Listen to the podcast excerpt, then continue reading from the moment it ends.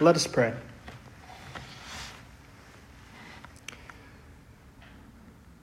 Father, Lord, you have revealed yourself and you have revealed your Son and your Word. You have given us your holy scriptures that we may know, love, and serve you, that we may be saved. Father, I pray that you would grant us to be thankful and appreciative for this gift, that we would not despise it, but Lord, that we would, by your Spirit, receive what you have for us. So make us humble and receptive and give us life, we pray. In Jesus' name. Amen.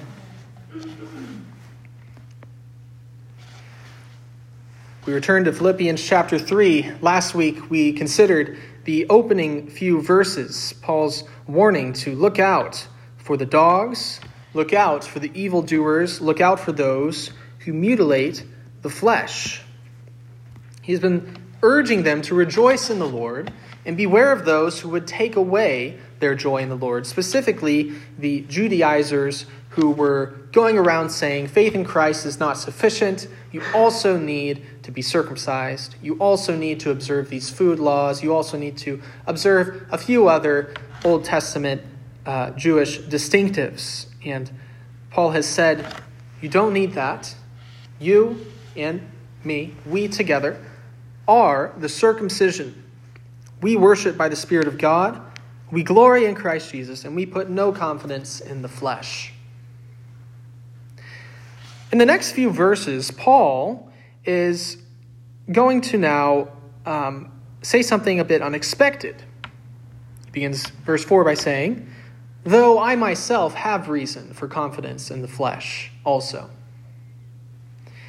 That's a bit surprising. We put no confidence in the flesh. And then he goes on to immediately say, Though I myself have reason for confidence in the flesh. What's going on here? A bit boastful, perhaps, it seems to us. What we need to understand is Paul is anticipating a potential objection from his opponents or those who sympathize with them. And we might categorize that objection under the heading of a logical fallacy C.S. Lewis has called Bulverism. Bulverism is not uncommon. We might see it more often than we'd wish in our own day, certainly online or in the media or social media. Bulverism is a logical fallacy where you give the appearance of refuting your opponent's position simply by asserting where that position came from or what motivated them to hold that position.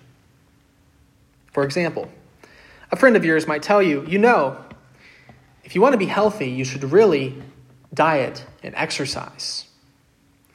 Then you might reply and say, oh, well, you're just saying that because you enjoy physical activities like hiking, biking, and sports, and you're a picky eater, so you don't like unhealthy food anyway, so of course you would think that diet and exercise lead to health. That sounds like a pretty good argument. But C.S. Lewis points out this is actually a logical fallacy for a couple of reasons. First of all, it may be the case that you're wrong. You're kind of just asserting what the motive is for, you know, why they came to hold that view, but it's actually pretty speculative. You're just saying, here's why you hold to it, but maybe that's not actually why. That could be why, but it might not be the only reason. So, first off, you may be wrong. You're just making an assertion. Second off, let's assume for a second you are correct. Let's assume that really the only reason your friend thinks diet and exercise lead to health is because he's a picky eater and likes physical activities, so he's biased.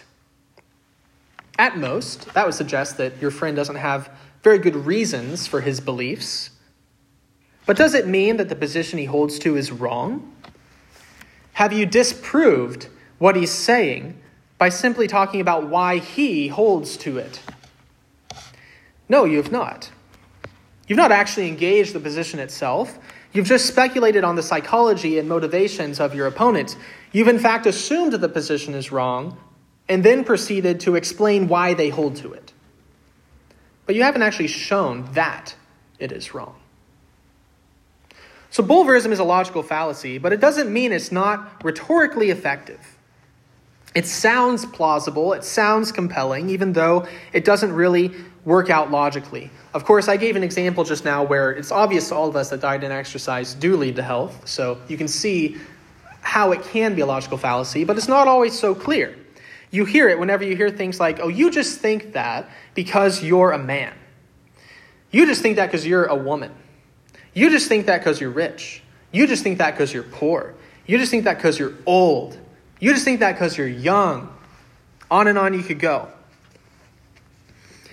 And here in Philippians 3, verses 4 onwards, Paul is anticipating a kind of bulveristic objection that might be uh, raised against what he has just said. The, the Judaizers might hear arguments like the ones that Paul just made and say, ah, yes, well, of course, you'll go around telling a bunch of Gentiles that they don't really need circumcision, that it's not necessary, that you don't have to obey the food laws, the unclean, clean food distinction, and other boundary markers of the Old Testament law. Yes, some will say you don't have to follow those. But you know, they're just saying that because they're not Jewish.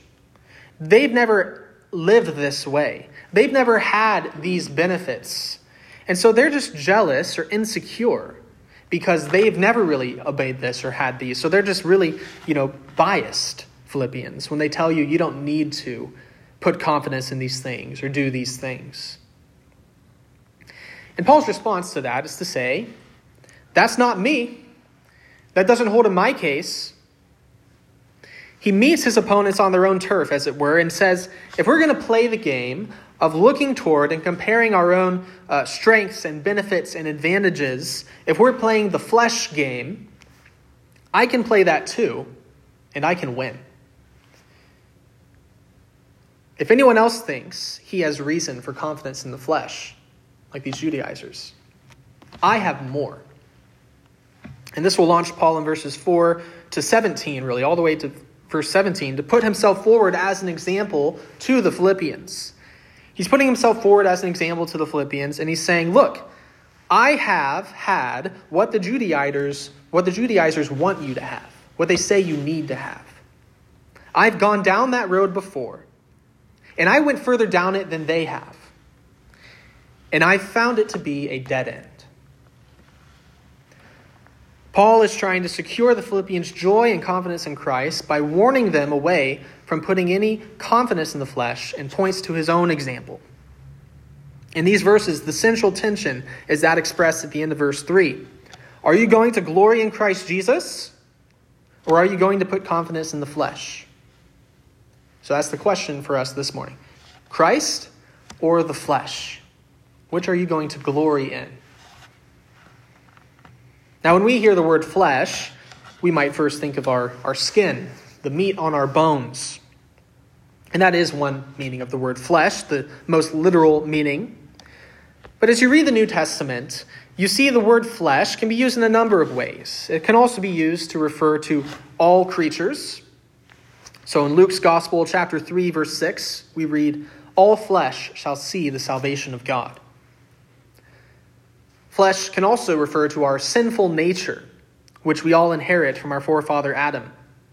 So Paul writes in Romans 8, verse 7 The mind that is set on the flesh is hostile to God, for it does not submit to God's law. Indeed, it cannot. In that passage, the word flesh is referring to something broader than um, just our, you know, our, our physical skin or uh, just referring to all creatures like in Luke chapter 3. Here, flesh is encompassing all outward advantages, all outward excellences, all outward strengths, benefits that we have and which we might be inclined to boast in. And Paul goes on to describe these grounds for boasting in the flesh in verses 5 through 6. He begins with circumcision in verse 5. He says, He was circumcised on the eighth day the Judaizers want you to be circumcised. I've been circumcised. And not like a Gentile convert. I was circumcised on the proper day, according to the Old Testament law, the eighth day. He moves on to discuss his lineage and birth. Paul is of the people of Israel, of the tribe of Benjamin, a Hebrew of Hebrews. Paul is not a Gentile, he is a Jewish man. He's able to trace his tribal lineage to the tribe of Benjamin, the only tribe that joined with Judah in being loyal to the Davidic covenant after the kingdom divided, and in whose territory was found the holy city of Jerusalem and the temple. His lineage is pure. He's a Hebrew of Hebrews. In verse 5, Paul says, As to the law, a Pharisee. We're familiar with the Pharisees. We read of them throughout the Gospels. Uh, they were a group of influential religious leaders, interpreters of the Old Testament law, and stewards of the many human traditions that were put in place ostensibly to uphold it. Paul was one of them. He was a Pharisee. When you read um, Jesus going against the Pharisees in the Gospels, Paul was one of them. Educated at the feet of Gamaliel. In Acts 25, verse 6, Paul refers to it as the strictest party of our religion. The Pharisees were so eager about upholding the law of God, they didn't even want you to get close to possibly obeying, uh, to possibly disobeying it. So they'd make even stricter laws of their own and enforce them on all the people so that they wouldn't even get too close. And Paul was one of them. He goes on and says, As to zeal, okay, let's talk about zeal. I was a persecutor of the church. In Acts 22, verse 3, Paul says that in his former life he was zealous for God. And we need to understand that about Paul. Paul didn't view himself as a wicked man. Back when he was a Pharisee, back when he was holding the garments of those stoning Stephen and binding Christians and throwing them into prison, he wasn't thinking to himself, this is so wrong what I'm doing, but I love it anyway. No, he thought he was doing a good thing. Jesus says in John 16, verse 2 The hour is coming when whoever kills you will think he is offering service to God. That was Paul. Paul thought he was offering service to God. He thought he was putting down false teachers and idolaters. He thought he was promoting the purity of God's people and upholding God's law. He thought he was like Phineas, who, in his great zeal for the Lord, pierced through the idolatrous Israelite and the Midianite in Numbers 25. He stood in line with the righteous who would not abide by idolatry, but took up arms, even violent arms, to put it down. And that's what he was doing in his own mind. He had a zeal for God, but not according to knowledge. He goes on as to righteousness under the law, blameless. This sums up all his moral accomplishments that he has discussed so far. He's saying he had the sort of righteousness, the sort of law righteousness that the Judaizers are looking for, according to their interpretation and their standards of what it means to follow it. He was blameless. He met that. He behaved in ways as a Pharisee that his opponents would have regarded as blameless. So Paul's saying in all of this that if these Judaizers think they have reason to be confident of their right standing before God due to these fleshly matters, Paul once had all of that and more. He had an impeccable lineage. He received the mark of circumcision on the right day. He lived as a Pharisee according to the strictest sect of law observance. He was an incredibly zealous man resorting even to violence in his great zeal for God. And he was blameless as to law righteousness that they hold in esteem. Paul was in a position that was every bit superior to these Judaizers, with even greater law abidance, even greater Jewishness, even greater zeal. And what did Paul do? What did he do with all these benefits accomplishments and privileges, all these advantages, all these great gains.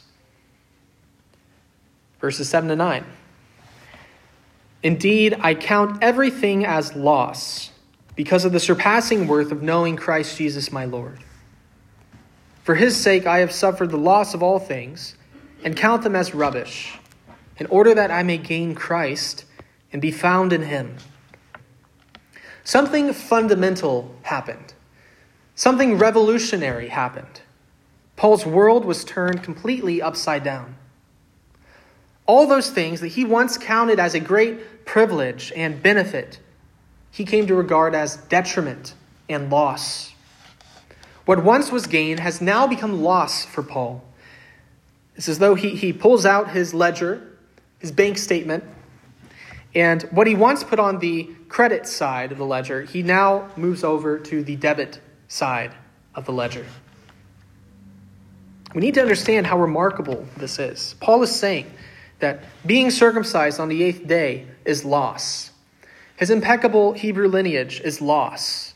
His great zeal is loss.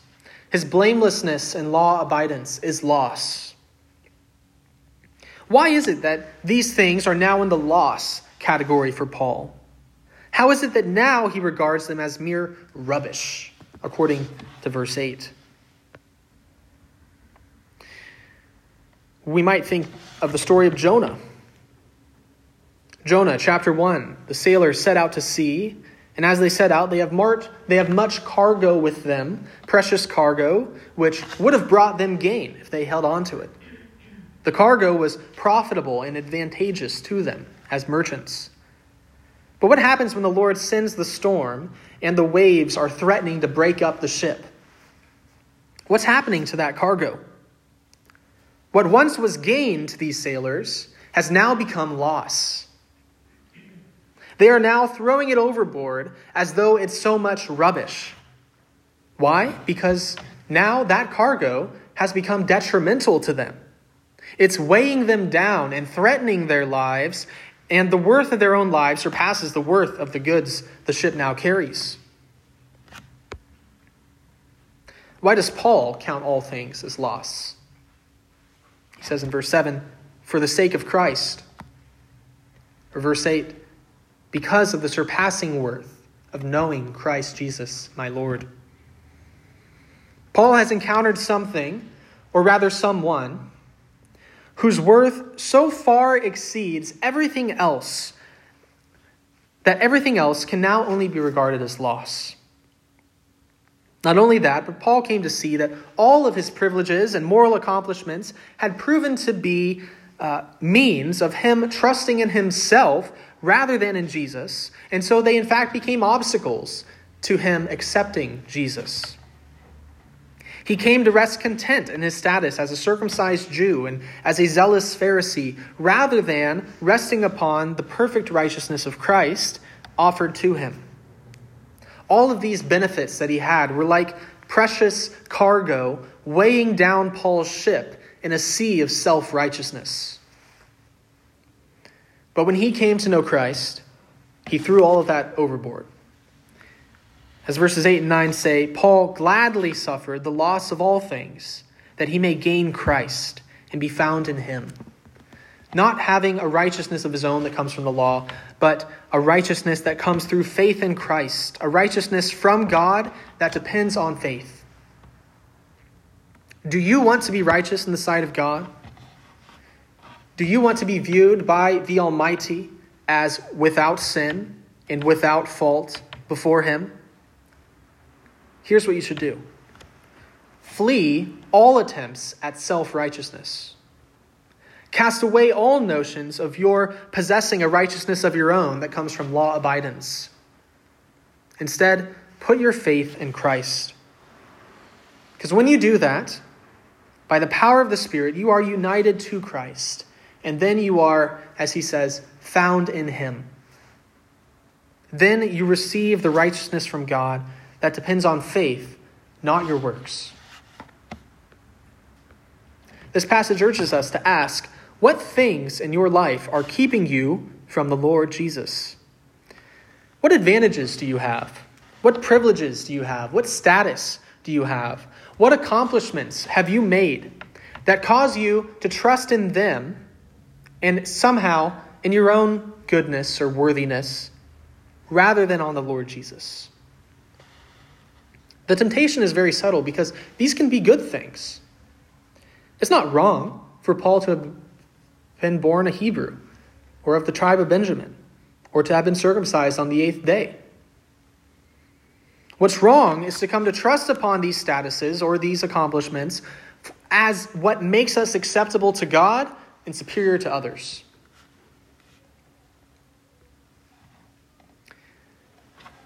And yet, as the Lord Jesus emptied himself of the rights and prerogatives of divine glory for us and for our salvation, so the Apostle Paul emptied himself of his rights and prerogatives of the flesh so that he might gain Christ.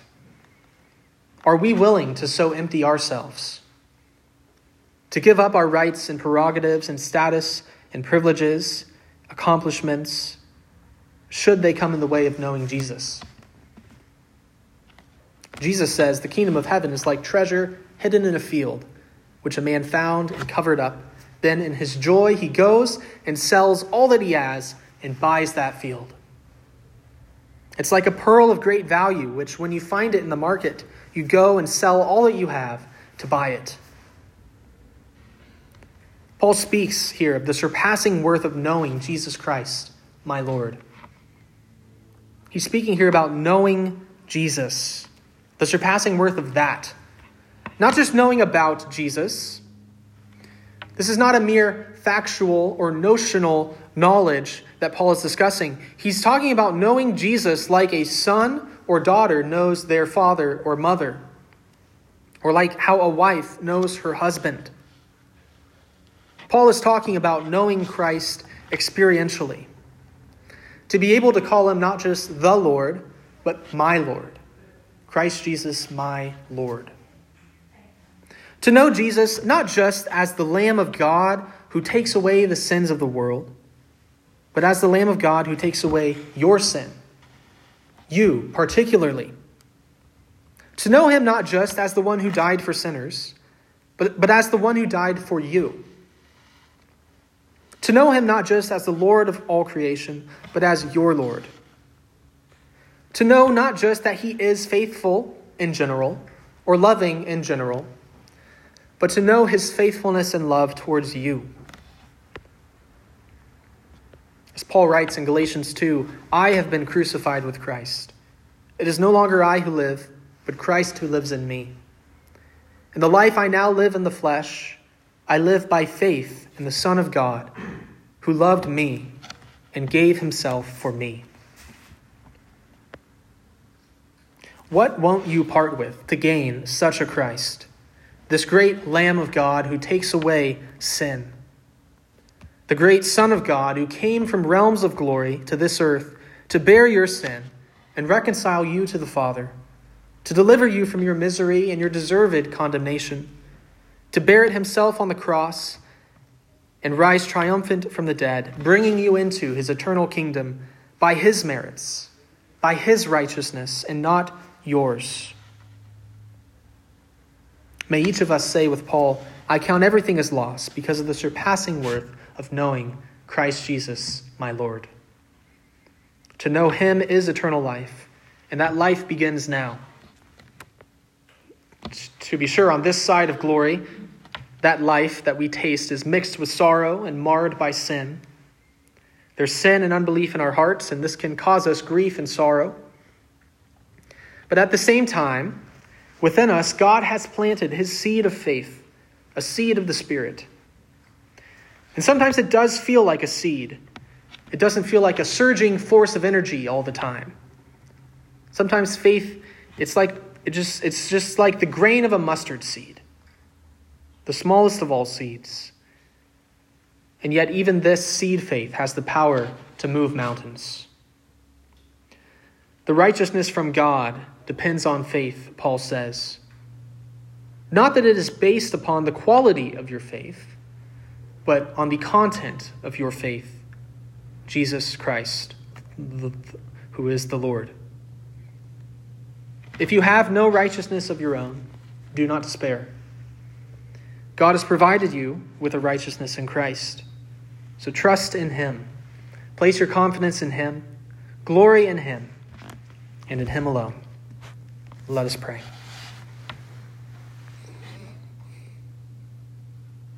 Lord Jesus, we praise you that we are found in you by faith. We confess that you are the supreme treasure, the one that we were made to know and love. We thank you that you have shown your great love for us and that you came and died for our sins. We praise you that you've been raised for our justification. Grant that we would turn away from trusting in ourselves, in our own merits, our own works, our status, our privileges, that we would turn from these things and trust only ever in you and know the joy of knowing you. Lord, we pray this and we and we ask that all glory would be given to you with the Father and the Holy Spirit, one God, forever and ever. Amen.